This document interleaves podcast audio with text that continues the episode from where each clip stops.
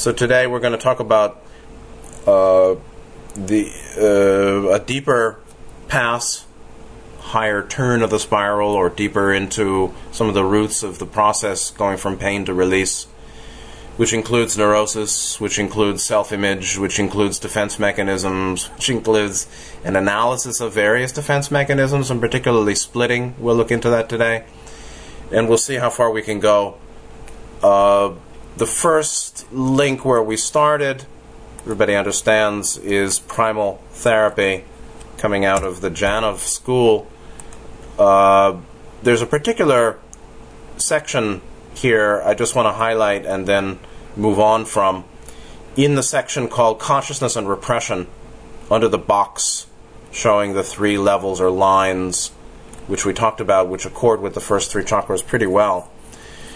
first, second, third level or line trauma, physical, emotional, mental, uh, particularly associated with uh, physical violation and trauma of from early childhood, emotional deprivation or wounding, and intellectual deprivation or wounding. In fact, you know the pain that gets imprinted uh, Janov focuses on unmet needs, like deprivation. Uh, we can also add to that uh, violation.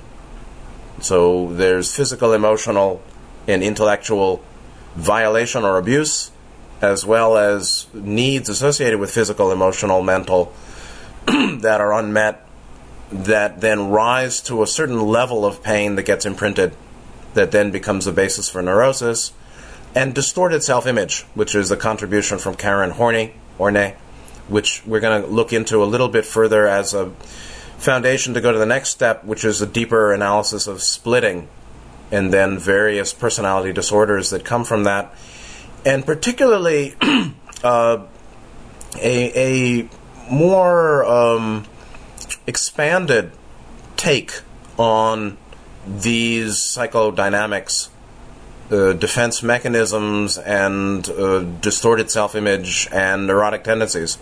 Right? So we have pain that gets imprinted uh, associated with physical, emotional, mental trauma or violation, and associated with physical, emotional, and mental needs and desires unmet that rise to a certain level of pain uh, from the strength of the input and the strength or quality of the receiver, the child's uh, capacity to handle that trauma, violation, abuse, unmet need. Uh, it takes two to form, or, or both are critical, and what, what leads to imprinting pain in one doesn't for another.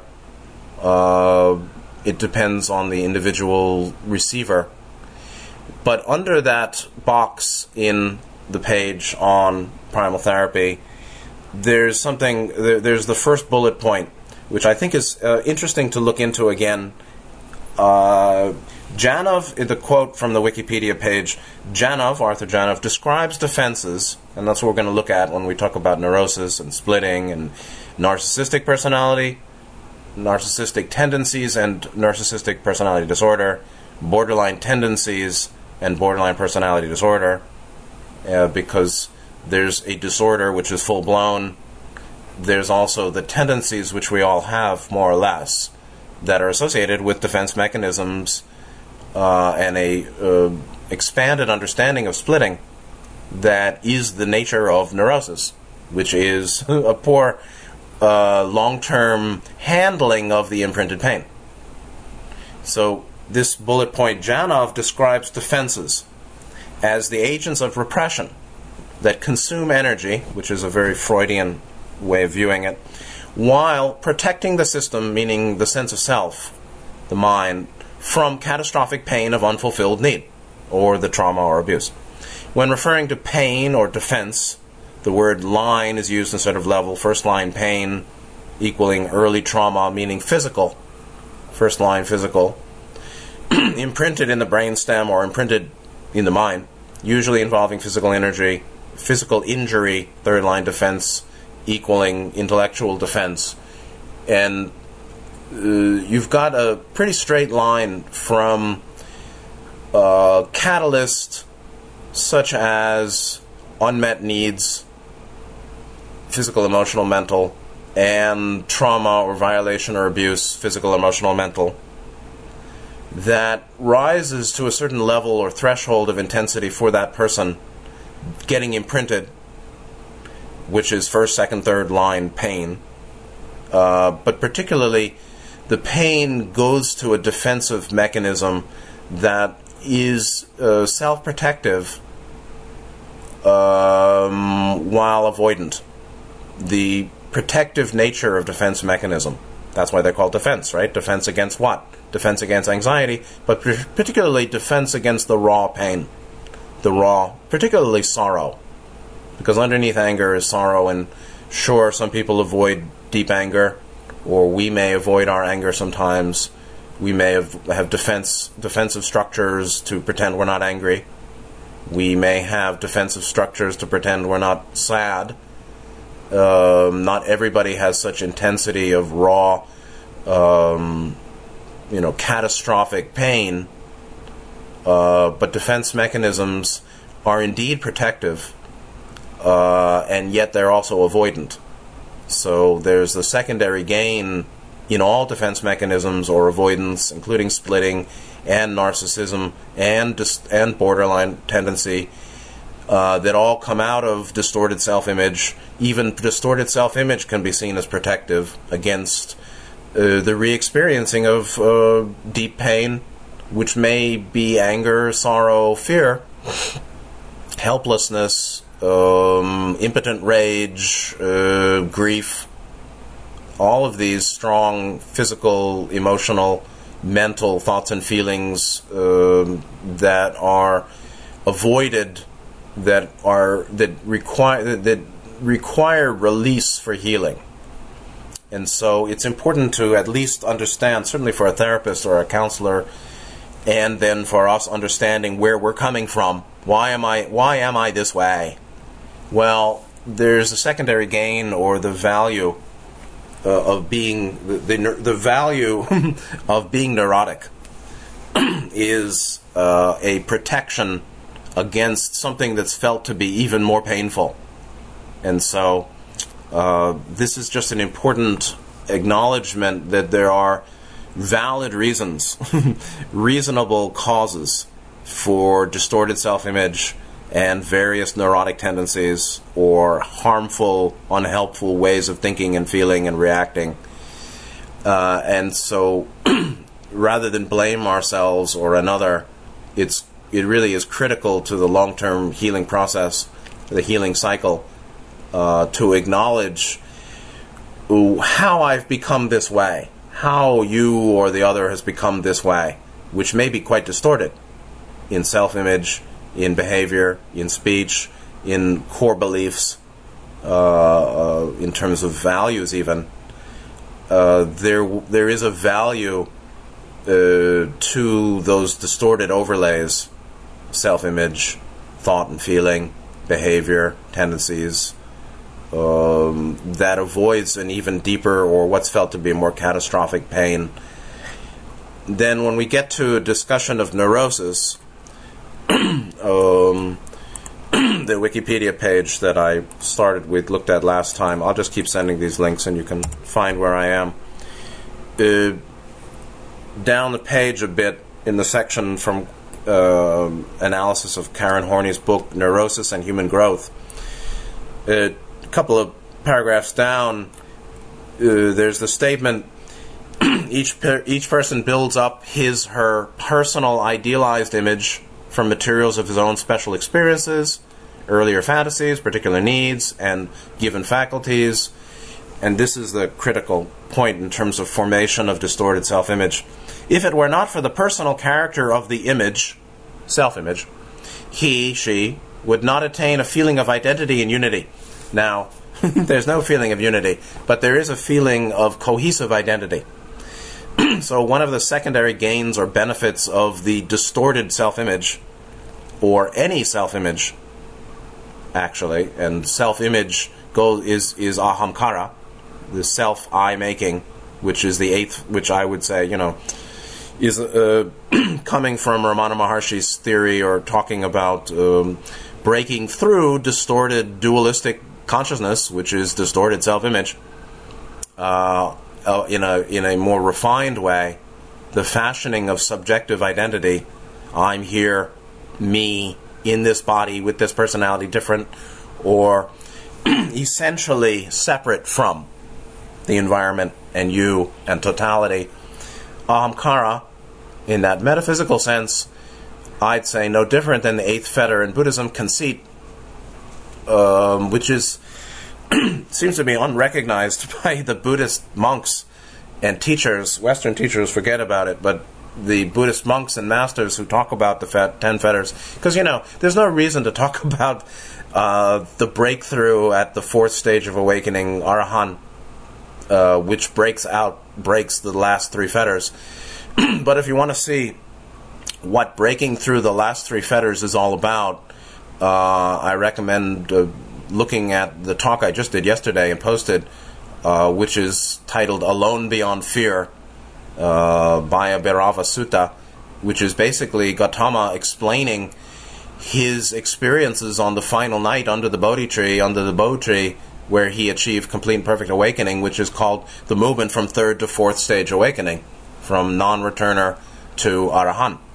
And what he basically broke through, the way of breaking through the final three fetters self conceit, ahamkara, and restlessness, and basic avidya was to pass through fear and terror, was to not change his position when fear and terror arose in the mind, which is exactly the same called annihilatory dread, the fear of I will be annihilated, uh, I faces destruction.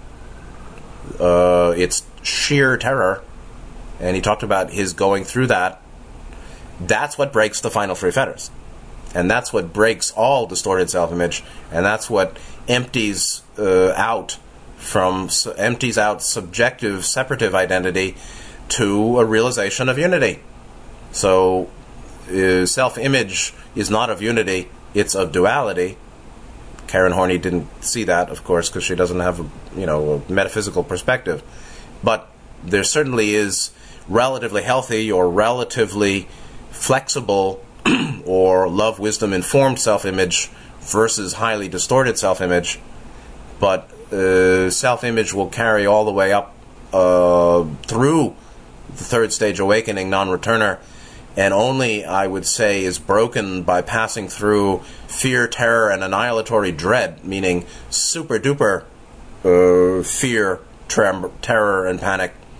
Uh, that I will be annihilated. Then it's then one breaks out of any fashioned identity, and uh, beyond higher self is freedom from identity or fashioned identity. Then one discovers real, unfashioned identity, which is, I would say, infinite presence. Now, back down to 3D and the lower triad, uh, she says, if it were not for the personal character of the image, or I could say the personalization of self image, leads to a feeling of identity and cohesive a cohesive identity or sense of self. And these are the three types of self image that I think are worthy of uh, further amplification or understanding. Amplification in the sense of uh, amplifying or uh, unpacking. He idealizes going on from her book. He idealizes, or the person idealizes to begin with, his particular solution of his basic conflict, meaning how to handle unmet needs and, and the early pain. Compliance, this is the this is the deflated self image. Compliance becomes goodness, love, saintliness. The second being, I'd say, the inflated uh, self image, so from deflated to inflated. Deflated being compliance and subordination, submissiveness. Inflated being aggressiveness, becoming or seen to be for that person strength, leadership, heroism, omnipotence. And then the erased or. Um, uh, neutralized self-image and avoidant, a, a basically dissociated self-image. Aloofness becomes wisdom, self-sufficiency, independence. So the uh, splitting, as we're going to get to, uh, that separates uh, the uh, consideration of of one's uh, whole spectrum and the whole 360 degree sphere and range of tendencies and qualities of mind and, and personality, the splitting of an idealization of self image, even if it's a um, victim identity or a inferiority complex. This is an idealization as well, meaning it's not realistic. It's uh, devalued in the case of an inferiority complex or some aspects of compliance or, or submissiveness, but it's uh, unrealistic. And it's also, uh, there, there's a bit, there, there's a whole lot of conceit in it. Nobody's free of conceit. No self image is free of conceit. Uh, or we could say uh, a very subtle arrogance. Uh, until the eighth fetter is broken, until uh, one is really at the threshold of complete and perfect enlightenment. And so these three types of self image uh, one I would call deflated, uh, submissive, including some aspects of victim identity or inferiority complex. But victim identity these days seems to be highly aggressive. so it's a very twisted presentation, I'd say. But compliance, meaning the person uh, is voluntarily subordin- self-subordinating to others, uh, repressing their thoughts and feelings, going along with others. I don't have an opinion. I blend with others. I let them lead me. Uh, that is reframed by the person as goodness, love, or saintliness, a mark of their superiority or a mark of their um, greatness that they can do so and others can't. I can subjugate myself and you can't. I'm better than you, therefore. That's a sort of tangled up, deflated self image. Then there's the tangled, uh, uh, inflated self image of aggression, which is very much narcissistic personality disorder or narcissistic tendency. So they're basically aggressive and hostile and critical and angry and full of um, full of uh, spit and venom we can say, or when we are um, leading with hostility. Uh, there is some deep mind reframing that though that that aggression and and harshness, malicious speech, harsh speech, right? Two aspects of wrong speech uh, is is seen as strength or greatness or superiority, right? So it's aggression and hostility uh, that is reframed into a superiority complex. All the negatives are that way, and and we may think of ourselves that way sometimes too when we're leading with hostility, or when we're we're dominating a conversation, talking over other people, or interrupting, or uh, not listening, or we need to, to say more, and I need to say something more, and I need to keep saying more um, this is a sort of controlling or dominating tendency uh, that often uh, is at one level seen as proving my superiority, proving my goodness, proving my competence and capability, or com- and or compensatory to self doubt.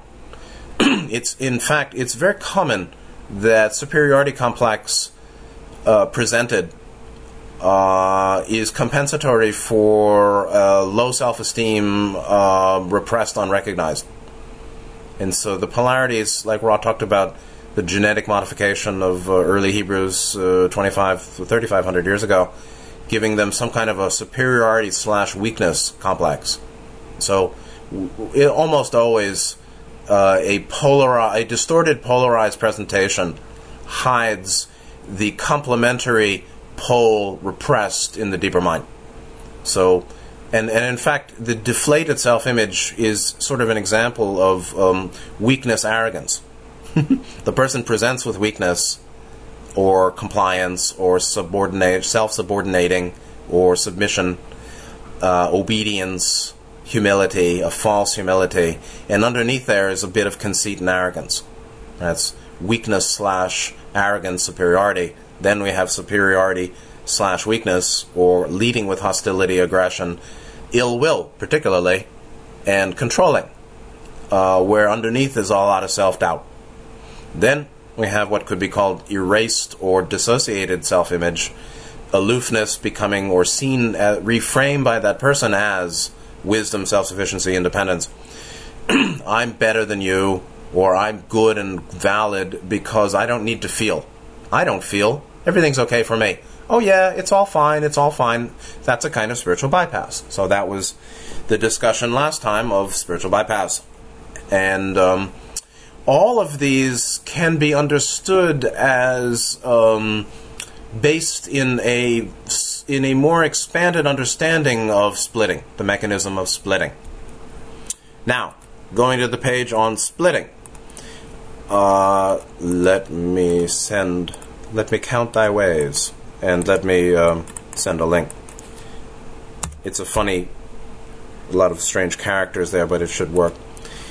We went into this, and we'll um, launch further from this at this point. At the beginning of the top of the page, splitting, also called black and white thinking or all or nothing thinking. Uh, this is the common definition failure in a person's thinking to bring together the dichotomy of both positive and negative qualities of self and others into a cohesive, realistic whole. And you can say that all defensive defense mechanisms or neuroses are um, unrealisms. The irrationality of um, defense mechanism um, protocol or defense mechanism function, defense mechanism uh, is realistic in the sense that it does provide some protection against psychic pain, but it's irrational in the um, in its logical presentation, meaning no one is all good or bad, and the compliant person uh, may have a bit of arrogance or a lot. The aggressive person may have a whole lot of self doubt. The deflated or dissociative identity person uh, does feel, does think, does have opinions, and uh, does go up and down. They just don't want to admit it. And so, splitting in the macro or the micro analysis as um, an un- inability to form a, a more discerning and realistic, cohesive whole in understanding self and other and relationship and world or anything. Uh, people do this all the time in greater or lesser ways. Uh, somebody saying, well, if he's mistaken on this, then he must be mistaken on everything, so we should just throw him away and don't read and don't listen to anything he has to say. Very stupid, really. Or, well, if I failed now, then I'll fail forever. Or, I, I'm smarter than you, therefore you have nothing valuable for me to listen to. All of this is wrong. It's unrealistic. It's irrational. It's it's false. And so the mechanism of splitting which can lead to psychosis or neurosis and or all sorts of wrong views and misperceptions um, is uh, very common. and spiritual bypass is a form of splitting, again, from this expanded understanding of, of this mechanism. Spiritual bypass is um, akin to that dissociative identity or fashion, you know, idealized self image along the line of uh, erased or dissociative. Uh, I I am my breakthrough, nothing more. I have no lower triad blockages, or who cares about chakras? I had awakening. I realized non duality. So what? You're finished with the whole path, bro? And so people don't know. People the, the splitting, you know, anybody who's arrogant, truly arrogant, is is split off from the reality of all their wounding and all the work that's not yet done on the seven chakras. You know, you're not finished unless you are omniscient, omnipotent, and uh, and omnipresent. Okay, that's all. And we all know that. I've said that many times. If you're not uh, the master, a master of the seven dimensions, then you're not finished. I mean, again, look at that uh, the talk on you know alone beyond fear to see what Gautama realized three knowledges uh, when he broke through uh, fear and terror or annihilatory dread and broke out of uh, subjectively fashioned selfhood or a selfhood or sense of self that's subjectively fashioned based on avidya. Uh, he ba- gained uh, full awareness of all his past lives and all the past lives of everybody's looking at. and he could see beings dying and being reborn in the 31 planes. And he was aware of um, the cessation of uh, cessation of dukkha and and samskara.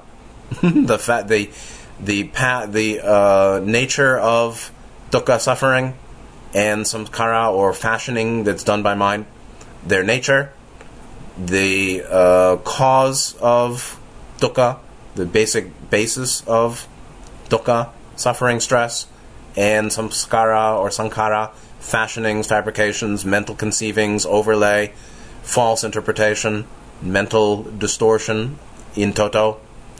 The cause, the nature of those two, dukkha and sankara, their nature, their cause, the way to their cessation, and their cessation. And and then he was released. Released. He realized release. And that was it. If you're not there, if you haven't if you don't have all that capacity, you're not finished. So obviously we know we're not finished. And some people who've had awakening, uh, some non-dual experience or trans-egoic um, realization of unity, or joy, or bliss, or infinite meaningfulness. This is another approach that most people don't recognize. Once upon a time, I had a certain um, energy transmission to the head through doing some qigong, and uh, went into a, a, kind of fugue of joy, um, realizing the infinite meaningfulness and uh, preciousness uh, of all phenomena. That, that all phenomena is infinitely meaningful and valuable and precious and beautiful, and felt joy and some bliss at that. Um, and then the experience passed away. and of course, that doesn't mean the lower triad is uh, perfectly cleared. So, uh, give you a lot. You got to listen to these. You know, this, this, is not uh, easy listening uh, music. So, splitting is a common defense mechanism. Yes, indeedy. Uh, individual tends to think in extremes uh, regarding themselves, their motivations, and others, and their uh, identity or their character. Right? He's all good. He's all bad. Now, down the page, uh,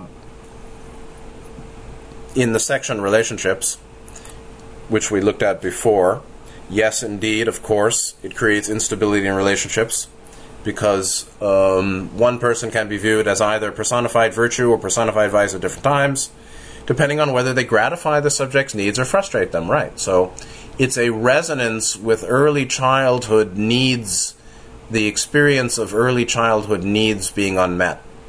When they're met, you're all good. When they're unmet, you're all bad and and that's how people in arguments, couples in arguments say, "You never listened to me. You never loved me."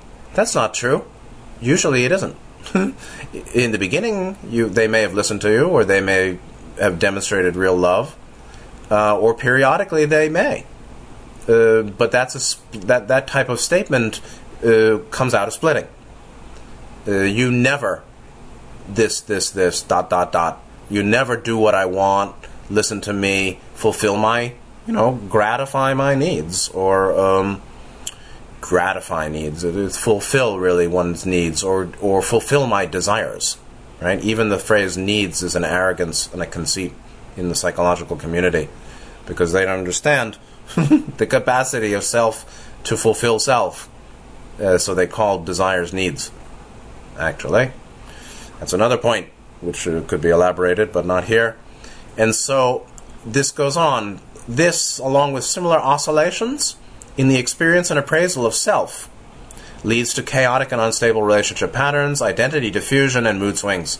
So this is very well written, and this is very absolutely correct. So oscillations. These are smart people. they have their limitations, but they're quite smart.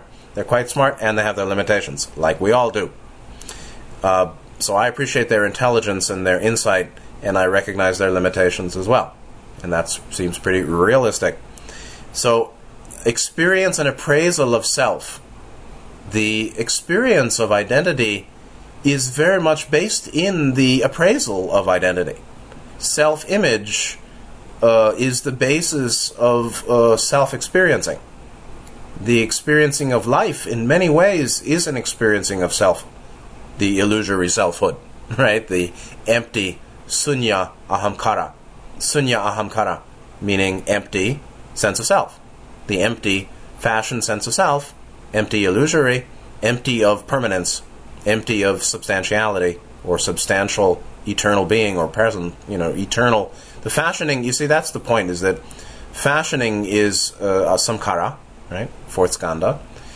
Uh, concoction, fabrication, fermentations. This is um, trying to trying to uh, establish a stable uh, understanding on the basis of that which is continually degrading, meaning um, any any fashioned thought or conceiving is continually degrading. We have to keep amping it up to keep to keep um, it apparently stable, and so self-image is based on a fabrication, whether it's deflated, inflated, or apparently, you know, presumably erased. Uh, these three types, uh, it's illusory uh, and empty because it's impermanent. It comes and it goes. Meaning, uh, who are you if you don't think? Uh, in prolonged silence of mind, who are you? Can you identify yourself beyond thinking? Without thinking, can you know who you are? Right? What is the self free of thinking? eh? Well, check it out. That's what Ramana Maharshi was saying. What am I? Who am I? Look into it. And so uh, it's inevitable that there are going to be oscillations and swingings of mood and opinion and feeling based on the very impermanent, insubstantial, anatta, you know, anicca anatta nature of the fashion sense of self. That's a metaphysical cut into all these the the, comple- the high complexity of the psychodynamics of a sense of self. Again, inflated, deflated, uh, or apparently erased. Uh, chaotic and unstable relationship patterns. Um, unstable mind is the result of avidya. At a higher level, um, there's always going to be there's no there's no stability outside complete and perfect awakening. there's no stability in in birth and death samsara. There is no stability. It's a burning house, Gautama said. So then, when you reframe or put these psychological perspectives, which are very important, into a metaphysical perspective, particularly Buddhism and the raw material, uh, we see that what's considered psychological health is just relative. It's a relative well being compared to all these various neurotic, psychotic, distorted um, fashionings of self image and opinion and values and ways of being with others and thinking about oneself. Um, this is um, high distortion to less distortion, but it isn't. Uh, it doesn't understand the path, the the the reality of the cessation of all suffering, and the cessation of all fashioning, fermentation, fabrications, overlaying, mental conceivings overlay and that's what Buddhism is talking about. And that's what Ra is talking about when they talk about their exit of third uh, from six to seven. When they talk about in seventh density, no more memory, no more identity. Okay, so that's we're here. We're talking about some basic work in clearing lower triad blockage to prepare people for harvest to four. That's what that's what the purpose of human psychology is all about. Psychotherapy, psychotherapeutic methods to help people and us clear lower triad blockages and uh, particularly for anybody who can make good use of this, uh, bring greater love wisdom to the um, experience and appraisal of self, and experience an appraisal of other, and experience an appraisal of life course, the life journey. To be to bring greater love wisdom to all experience um, is the heart of harvestability to fourth density, 4D positive and this whole discussion of uh, you know the nitty gritty of imprinted pain leading to distorted self image, leading to all sorts of uh, hardened uh, delusively fashioned fixations on um, some kind of rigidly, some some attempt to rigidly maintain uh, ways of avoiding pain and uh, experiencing some kind of a cohesive sense of self uh, is all associated with lower triad blockage, and um, that's the you know it's useful for that work, but they really um, don't understand human potential so well. So we're going to go back. You know, we're, we're swinging through, doing our scales here up and down the seven rays, or seven dimensional levels of evolution.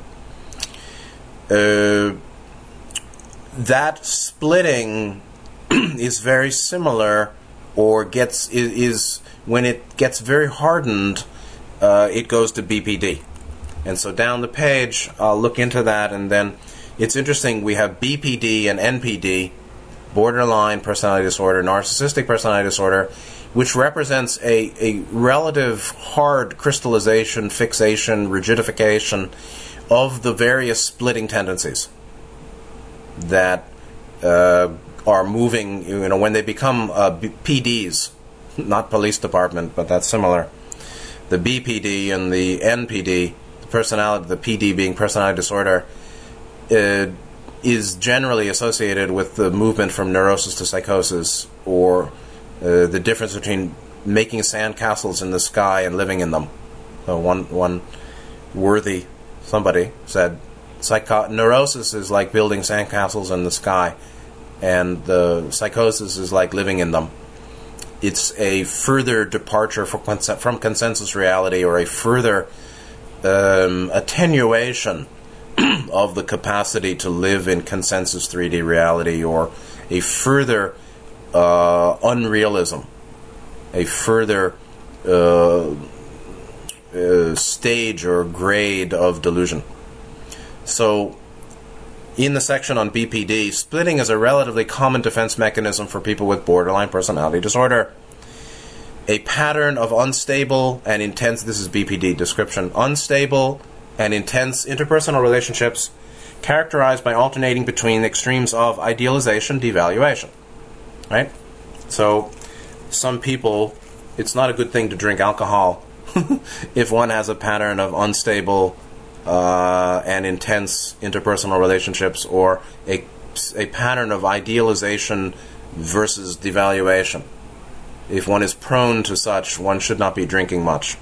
Um, alcohol very much damages mind uh, when excessively used, and um, these quasi psychotic or um, significantly hardened defense mechanisms, NPD, DP, NPD, BPD, um, are definitely worsened by uh, over alcohol or drug use.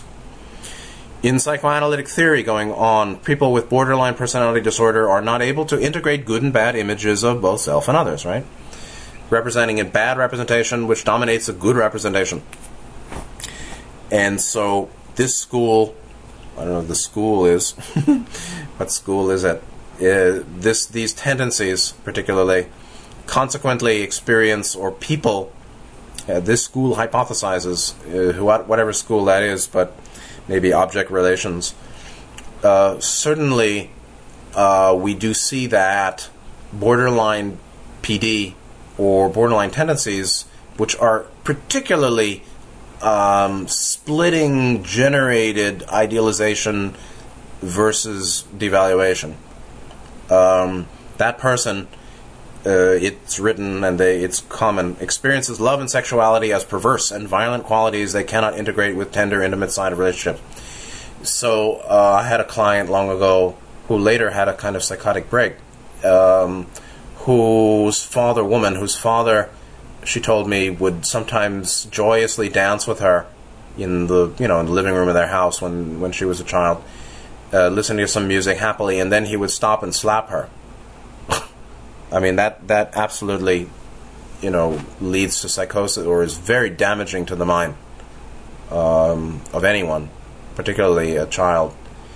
And she lo- she she had a psychotic break later on and that is one example of um, the inability to integrate uh, force with tenderness, or love and hate, or anger and um, tenderness.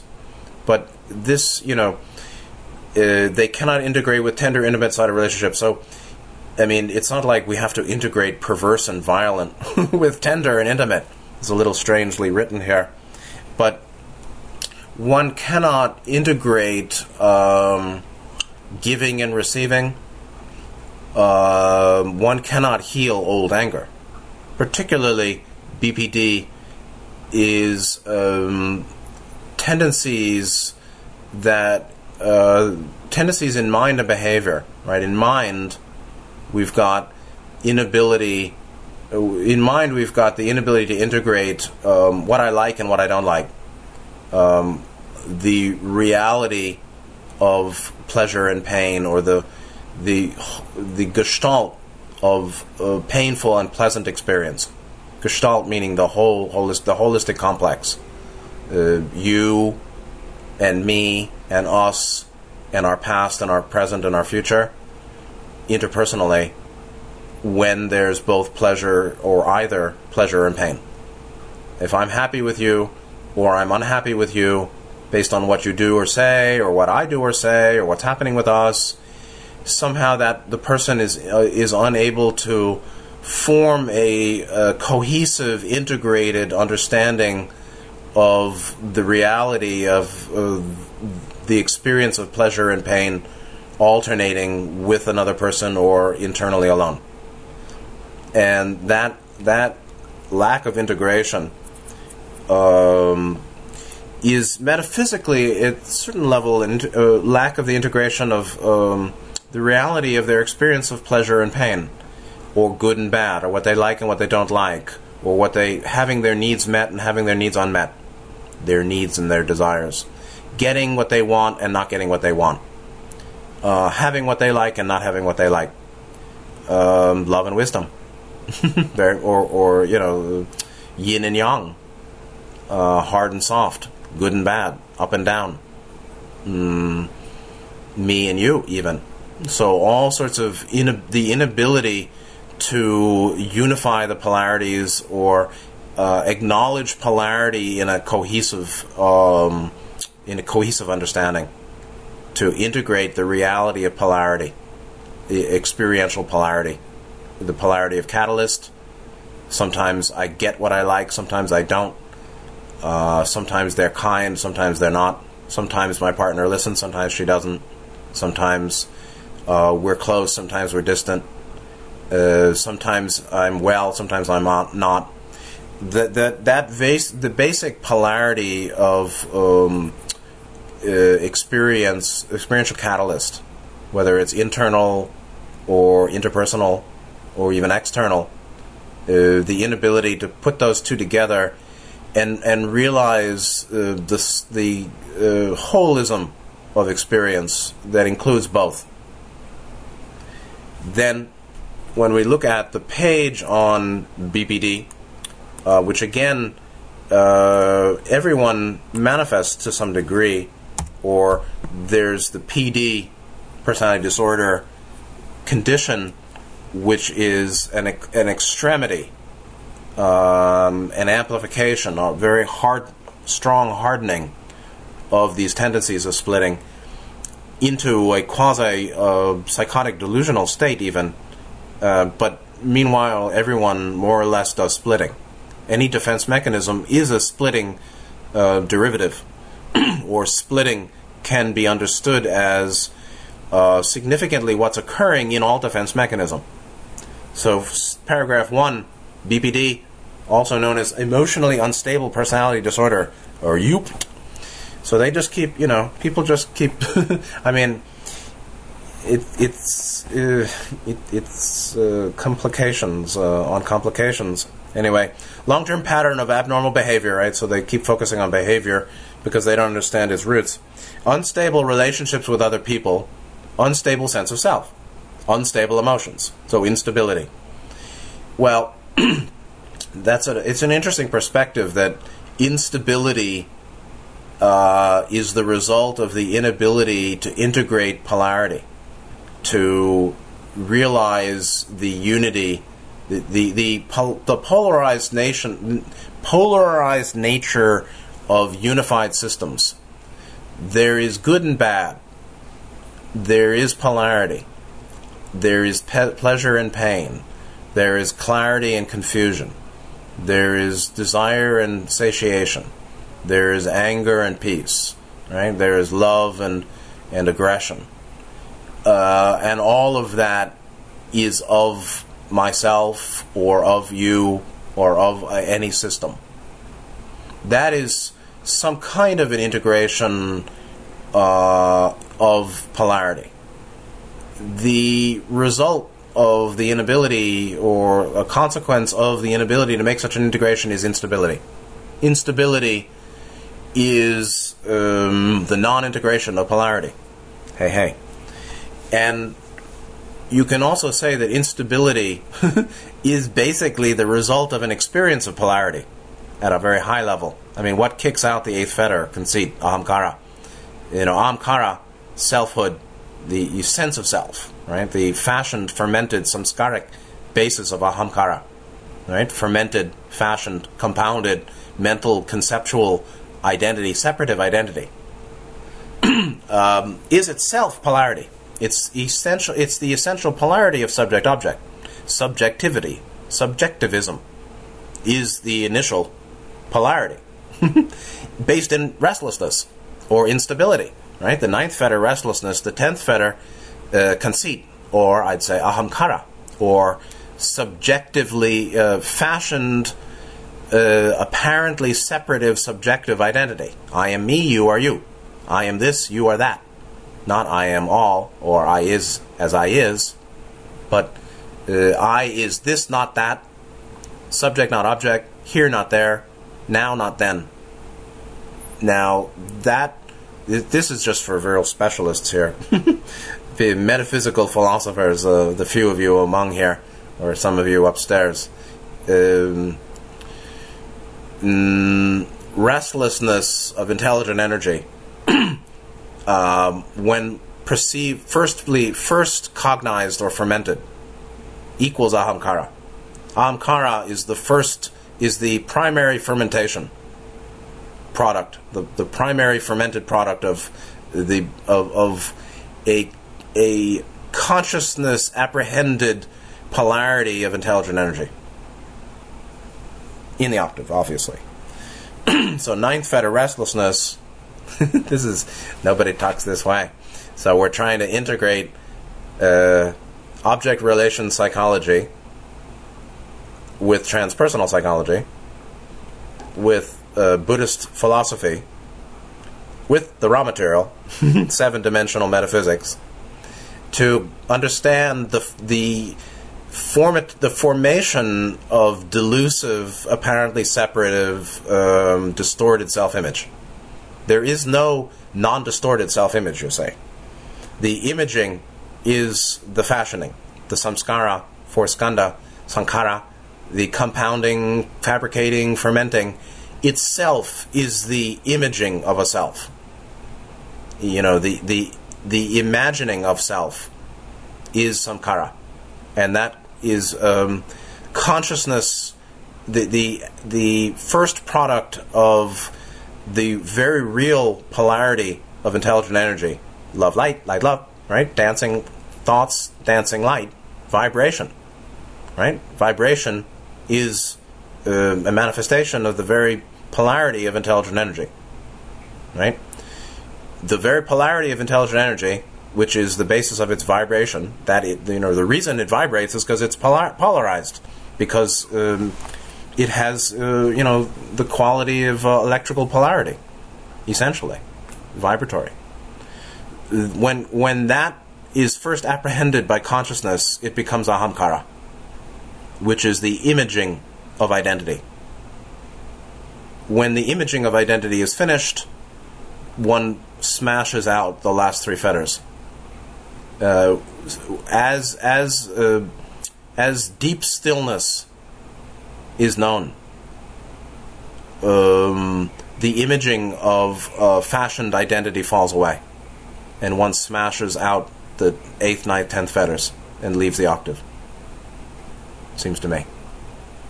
So, uh, all relationships are unstable. all sense of self is unstable. All emotion is unstable. So it's just a matter of degree of unstable. But BPD is very unstable. Meanwhile, we become unstable sometimes too. We are unstable. Emotional charge, right?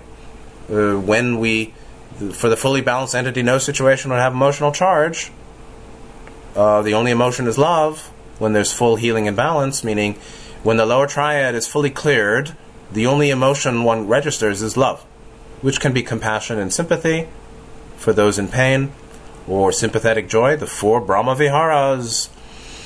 Uh, the only emotion that uh, is self-generated or internally generated or auto auto uh, really coming up into consciousness. This is a strange word that Jung uses. Autochthonous is from the Greek. Katonis means arising from the, the depth. the only autochthonous, so-called apparent emotion, is basically aspects of love which are very clearly shown in the four Brahma Viharas for the fully balanced entity in a fully balanced entity or in an entity that's fully cleared in the lower triad. And that's basically the four Brahma Viharas of loving kindness, which is a basic kindness, open heartedness, and compassion, which is basically feeling full, feeling for those in pain. And um, mudita, sympathetic joy, which is happy that they're happy. I'm grieved that you're grieved, which is um, uh, it's metta, karuna, um, uh, mudita, and upekkha, and so metta, loving kindness, is a basic open-heartedness. Uh, karuna, compassion, is I grieve when you grieve. Uh, mudita, sympathetic joy, is I'm happy, you're happy. And upekkha, equanimity, is a basic well being and peace um, that is only associated with open heart. you can't get into upekkha or equanimity without open heart. That's why the negatives are so messed up. Those that are to self are totally messed up. They have no equanimity because they can't. Because they have you need you, you need metta for upekkha. you, there's no equanimity without open heart. None. Zip. Zilch. And so the negatives are all screwy because um, they can't open their heart and continue in the service to self path. So they have no equanimity. So they have no peace. You know? No peace for the wicked, as they say. And so they're a mess. then there's uh, dangerous behavior, self harm, people struggle with feeling of emptiness, feeling of abandonment. So this is all very heavy stuff, actually. Substance abuse, depression, eating disorders, um, suicidality. Not that everybody has this, obviously. This is a hardening of uh, aspects of splitting. And um, but we may get involved with somebody who has BPD, a friend or lover, partner, family member, and one should be able to recognize it and know what's going on here. Uh, signs and symptoms. Let me just do a reality check. Back to. Ooh, haha. Just a second. Just a moment.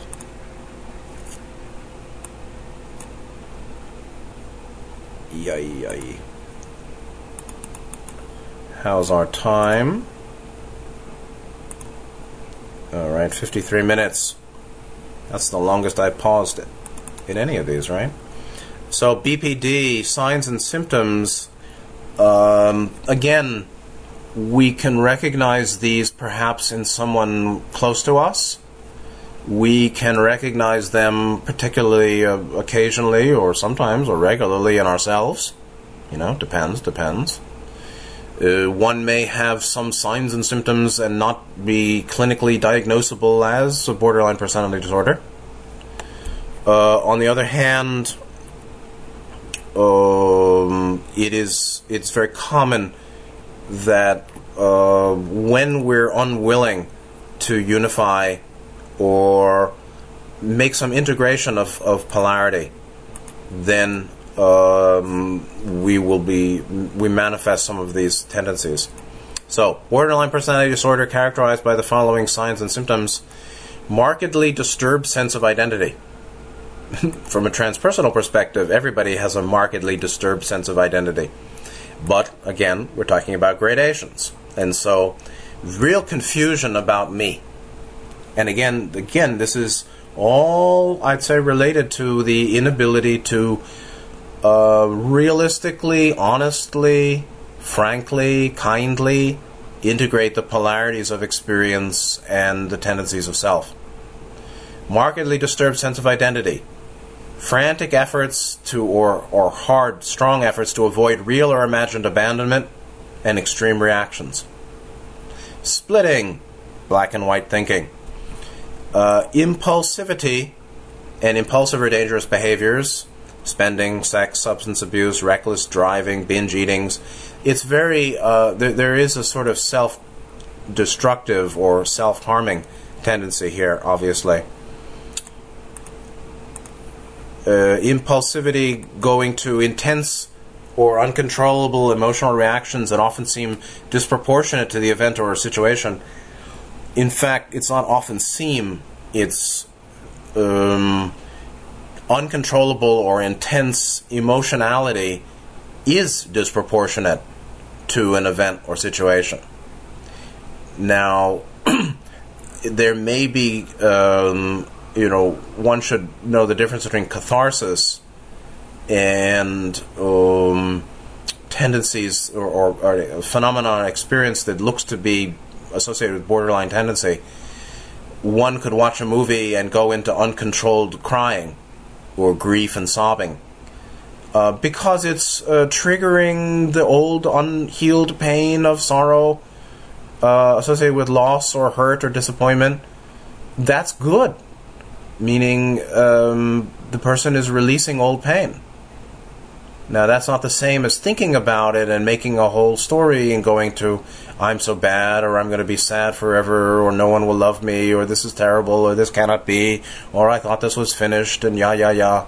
All that is is uh, overlay that har- that that of you know basically interrupts and obstructs a, a fuller releasing. But that itself is all not the same as regularly intense over emotionality to you know somebody says, "Well, I think you're mistaken," and the person goes into flies into a rage again and again, or I think there's a problem here. Somebody says something or does something, and the person overreacts. Right, so overreactivity, oversensitivity, regularly, chronic overreactivity, high intensive emotionalism. That's a problem, and that's not the same as catharsis. Although, again, it could even be that a person is in a phase of catharsis where whatever they hear, they start to cry. Or things tick them off again, but it didn't happen six months ago. It just happened now. That can be associated with some uh, long term gradual catharsis or triggering of old blocked emotion. Unstable, chaotic pers- interpersonal relationship. Very, of course, a mind that, that is prone to heavy splitting um, makes chaos everywhere. It's it's a split up life perspective. Self damaging behavior. So there's a whole lot of self harming and anger directed to self, which really was based in anger directed to other, which really itself. So we're talking about third line defense mechanism complexity. The self damaging generally um, is an internalization of anger unexpressed to some other. The anger unexpressed to some other is itself a defensive avoidance of the sorrow associated with the hurt uh, caused by the other or in relationship to that other. So there's hurt and grief and sorrow that is avoided by anger aggression. Uh, it initially would be directed to others um, when further distorted, com- you know, and uh, complexed, compl- complicated, uh, the anger that a person feels is in is is unsuitably directed to other or shouldn't be disallowed is directed to self. And so any kind of self-damaging behavior uh, is sort of uh, like a third level distortion uh, coming from anger that the person was disallowed to express to others or other or had prevented themselves from expressing to other, uh, which itself is um, a split, a splitting product, a product of splitting, in that the person really felt hurt but couldn't handle feeling weak and sad and grievous, but turned it to anger to other, which then got blocked, so they turned it in. And then when they block that, they go to depression. So depression as a fourth line uh, defense mechanism, or a fourth line distortion, not fourth line really, fourth stage. Not not to be confused with Janov's three lines and the lower triad, three chakras, but we can say there are stages of the uh, formation of defense mechanism or distorted responsivity. I mean, even the sorrow may be distorted. You say, you know, um, my my house burned down. Well, I think it's pretty damn normal to feel sorrow. However, would a Buddha feel sorrow? Nope, not not not. Nope, nope, nope.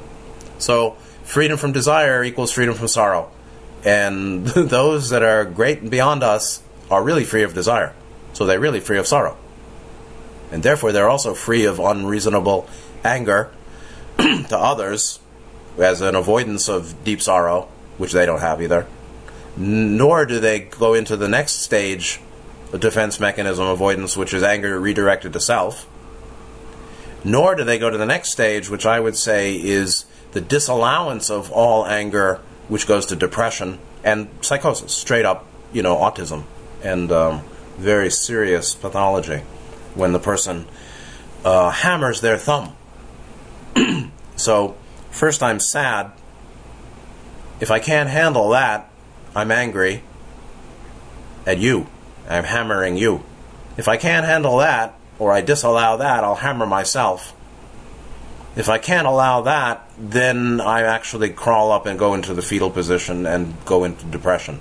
And that goes to autism, that goes to um, you know, very serious uh, pathology, meaning the person really goes into a long term um, kind of schizoidal dissociative condition, and off we go to schizophrenia. So these stages of avoidance are all associated with splitting, or a, an amplified understanding of the word splitting. They're split, splitting type uh, mental processes associated with avoidance. and so then distorted self image, obviously, but only a Buddha has uh, non distorted self image because they don't have imaging of self. They're not fermenting, concocting samskara, compounding uh, a fashioned identity. So, everybody, uh, uh the very imaging of identity is distortion, is falsehood from a Buddhist perspective as far as I know. Dissociation, which again, you know, is a step down towards psychosis, or a further uh, de- de- disidentification, unhealthy disidentification with the with the mental emotional process, and then frequently accompanied, accompanied by depression. Right, further down, anxiety, which is a basic fear of the the raw the raw emotionalism in this mind uh, anger, obviously, substance abuse, which is anger turned inwards, and rage, which is anger turned outwards. So substance abuse is a anger turned inwards. Rage is the anger turned outwards. Anger is what that's all about. Anxiety um, is common when we're afraid of something, but neurotic or unhealthy or distorted anxiety is not the same as reasonable fear, right? You walk into the forest at night, it's okay to have anxiety. It's pretty normal. You ought to have anxiety if you're not a Buddha. If you're a Buddha, well, they can see in the dark, so everything's fine. And they also know their karma perfectly, so nothing to be afraid of. But for us ordinary folk, um, you ought to have anxiety when there really may be threat in the environment. But this is not the same. This is pervasive, chronic, low level uh, background anxiety which you know is a fearfulness which has karmic roots too. Of course, all these have karmic roots. Uh, the person may have been severely traumatized in childhood or in past lives, or experienced or witnessed something really terrible, and have a, a deep mind, um, atmospheric default condition of fear or or expectation of threat or danger or harm. And um, it was fashioned um, long ago, perhaps, and became hardwired or became um, embedded in the in the very um, space of awareness in in the deep personal mind. It's just personal, right? It's not higher self, but that that anxiety can be very serious and certainly related to fear, and then depression, which is just shut down the whole thing.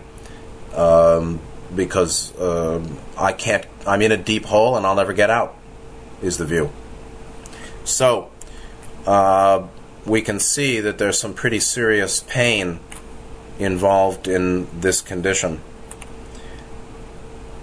Uh, I think that next time I'm going to wrap up um, and integrate more with this discussion of bipolar, uh, borderline personality disorder, borderline tendencies, and then get a bit into the narcissistic, which is again that inflated or grandiose self image uh, borderline um, is in some ways, although it's associated with splitting, as is narcissistic tendencies or personality disorder, um, borderline tendencies uh, are particularly associated with with uh, unstable, rapid alternation between inflation and deflation.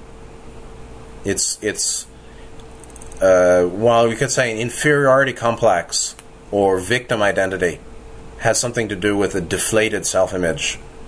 And uh, narcissistic personality disorder, narcissistic tendencies have much to do with an inflated self image. Borderline personality disorder, borderline tendencies are particularly associated with um, an unstable alternation between inflated and deflated self image. this is good stuff here. You want to look into, you know, a while ago I thought I should talk about defense mechanisms, so here we are um, my contributions to Earth humanity before departing.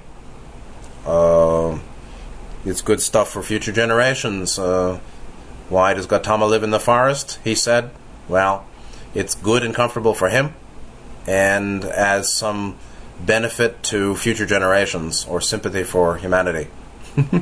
I think that's why we do service in general, but um, that's very um, resonant and tender. I'd say.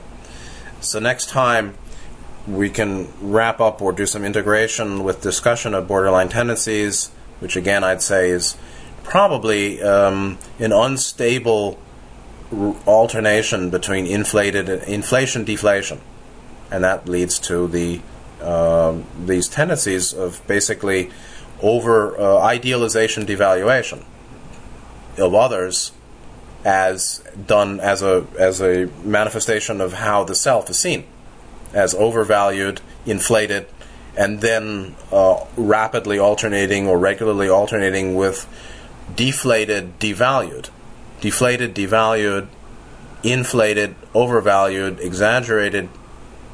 Uh, these are also um, uh, the, the, this is also bipolar or borderline is clearly um, uh, related to uh, this alternation of, of distorted self-image, while narcissism is pretty is more stable in the distorted, inflated, grandiose self-image. And all of these are aspects of spin. So if you want to know about defense mechanisms, uh, here we go. And eventually, we'll get to catharsis and um, a discussion from Gautama's view of dukkha, uh, which is the nature of all of this. So, I hope this has been helpful, um, heavy, but I think important, related to certain people, but all of us in some ways. So just you know, all any uh, any anyone, as all of us, have distortions in mind or lower triad blockages will uh, periodically, sometimes, whenever, uh, be subject to these distorted patterns uh, of mind and behavior. BPD or you know borderline narcissistic, distorted self-image of some type or other, defense mechanism, avoidance, splitting. So I think it's quite useful. Anyway, thank you again for being here. I hope you're well, and good night.